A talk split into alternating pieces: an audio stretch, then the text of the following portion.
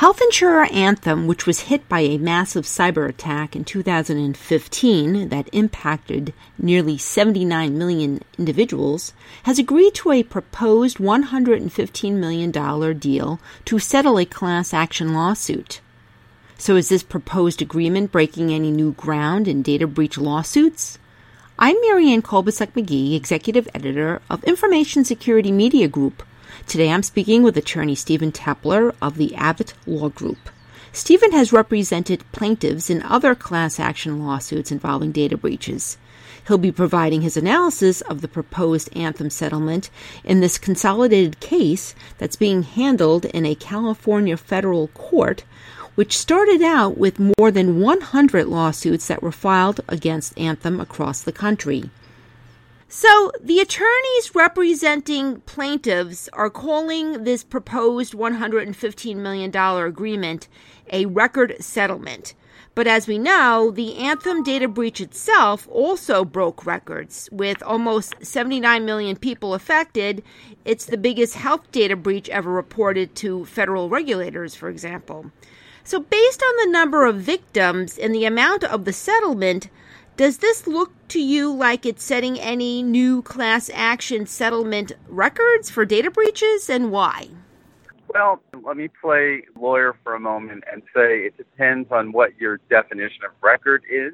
In pure dollars, it is a record setting settlement figure. $115 million is huge. But there are two metrics against which you have to compare it and this may be an apples to oranges comparison or an apples to apples comparison, depending upon your point of view. So in, you had 80 million people affected with a $115 million settlement. That's about a dollar ten each. And if you read per, per person, now arguably not everybody will have damages, but if you read the sampling of complaint of allegations in the, I think it's fourth amended complaint, which is the latest complaint prior to the settlement, people have undergone terrific hardships as a result of the compromise of their what the complaint calls personal information or personally identifiable information, but what it really is is PII plus personal health information. Now, compare that with the Target settlement, which was an eight-figure settlement, like 10 or fifteen million dollars, and you, you had more people who were affected in Target, or an equal number of people affected in Target than you did with, with Anthem. You know, the difference being perhaps that much of it was credit card information uh, with some debit card, payment card information that actually resulted in, in, in to those plaintiffs. But in the end, yes, it was a record settlement, a record settlement number. You know, what it what will be interesting to see is what kind of claims are going to be made against that fund. And in the end, you have 80 million people who are at equal risk for the same type of egregious identity theft or, or grievous identity theft, I should say, because of egregious acts that will last for as long as people uh, sell and resell their personal identity and personally personal health information. So, Stephen, the proposed settlement provides for Anthem to establish a settlement fund that would be used for providing victims of the data breach with at least two years of credit monitoring. Two, cover out of pocket expenses incurred by consumers as a result of the data breach. And three, provide cash compensation for those consumers who have already enrolled in credit monitoring and in addition, the settlement calls for Anthem to guarantee a certain level of funding for information security. Are any of those provisions novel in data breach class action settlements, or are these sort of standard? They're sort of standard. If you can prove actual damages, you know, out of pocket damages, uh, you have to pay money to get something restored, or you actually had unreimbursed losses, payment card losses that are still unrecompensed. Those are actual losses. There may be interest on monies that were taken out. If you can prove, uh, for instance, that there was a, uh, a tax refund fraud, you have to wait for your money. That's there's use of money there. But you know, once again, for in reading the allegations of the complaint, there are people who spend hours and hours and hours. We have clients in our data breaches who spend hours, days straightening out, monitoring, straightening out problems with their credit, untangling the web of fraudulent accounts and credit accounts that have been taken out in their name, you know, fending off collection agencies that come after them. You're not being paid for, for the time spent out of your life. And granted, there may not be an hourly rate for credit card or, or PII fraud remediation, but perhaps the, the one thing that might be a bit a bit novel is the repayment for credit monitoring for already expended funds for victims, which I think is um, is more than appropriate. Two years may not be enough, but two years appears to be the standard right now. So I, you know, I, I don't think it's it's all that much. I think it's the sheer volume of people, and I think the one differentiating factor here is that this is health information. You have more information that in a, a more constellation of, of identifiable identity points in health information than you do anywhere else. You have the possibility of, of people making health care claims based on your identity if you have enough information. And that'll get put on your permanent medical record. And imagine having to fight to get an illness or, or a symptom that you don't have for which you were treated and perhaps paid for uh, all on your medical record and then you you apply for insurance. The insurance company's going to take a look at your life insurance. Will take a look at your medical record and say, hey, you you have rheumatoid arthritis, but guess what? You never had rheumatoid arthritis. These are all potential, very, very, very serious ramifications, which the courts and, and I do not blame the lawyers at all for this. They did a stupendous job on this. Um, it was an extensive and expensive undertaking, but we're still not there yet in understanding the ramifications and magnitude of the damages that that can keep recurring for these victims. So now, Stephen, as we know, very often data breach cases get dismissed. Why do you think Anthem agreed to settle?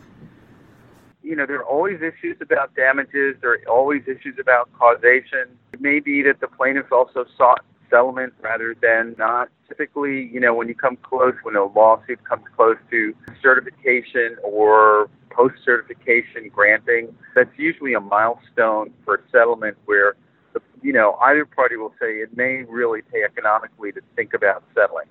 So more often than not, if you survive a motion to dismiss it, if a plaintiff survives a motion to dismiss, that takes it one more step closer to settlement there was some discovery that went on, I believe, in, in Anthem, and the discovery disclosed enough about the underlying facts of the case, the representation to the victims, and the defective nature or the fault in the security ecosystem at Anthem and its affiliates. I mean, we're at the point where we know what a bad secure what bad security is. We're pretty sure what good security can be, we definitely know what bad security is. And Anthem had ineffective security at, at the very minimum. So I think that there, at this point in the timeline, it was appropriate probably for both sides to come to the table, sit down, and fashion a uh, some sort of resolution. Now, Stephen, you mentioned sort of uh, some of the things that are said to have occurred in this data breach. And back in January, seven state insurance commissioners released a report on their investigation into this massive cyber attack against Anthem. The insurance commissioners concluded that the attack began with a phishing campaign that was launched by an unnamed nation state. Being that the case is being settled, do you think the public will ever learn what really happened in this cyber attack and Anthem's handling of the data breach and why? That is $64,000 question. I don't pretend to have the answer to that. I know that um, if you look at the some of the many of the pleadings had substantial redactions put into it. It may be that in it might be the better part of discretion to not exactly state what was done because sometimes by stating what was done, you kind of also indicate what might not have been done. And if their security remediation is an ongoing process, you know, you don't want to show your cards like that necessarily. And it would be good. It would be good if, at the very least, there was a centralized way for the FBI, for instance, to understand what exactly happened and have that at its fingertips so that other companies can can benefit from from uh, Anthem's you know misfortune. But it's that effort is not as fully fledged as, as it should be.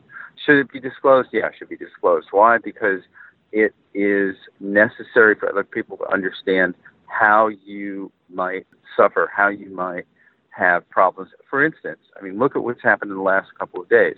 Merck's been hit by a derivative of WannaCry, I believe it's called Petya, or one of the instances is called that. Merck, DLA Piper, which is a law firm, got hit with it. You know, this is a very large law firm that I would bet has fairly, fairly good security. And Merck probably has or should have had ironclad security. The way to fix problems is to expose problems. And we can't operate in, we can't have security by obscurity. Never has worked and it never will work. So, bottom line, Stephen, what would you say is the top lesson that other entities that experience a massive data breach should learn from this settlement and Anthem's experience? A very, very competent and well renowned cyber forensic expert has told me again and again that if you are targeted, you will be hacked. So, you need to take the appropriate steps to realize that when the invasion happens, you should be able to contain the invasion and prevent the exfiltration of data. You know, it's bad enough that somebody gets in the door.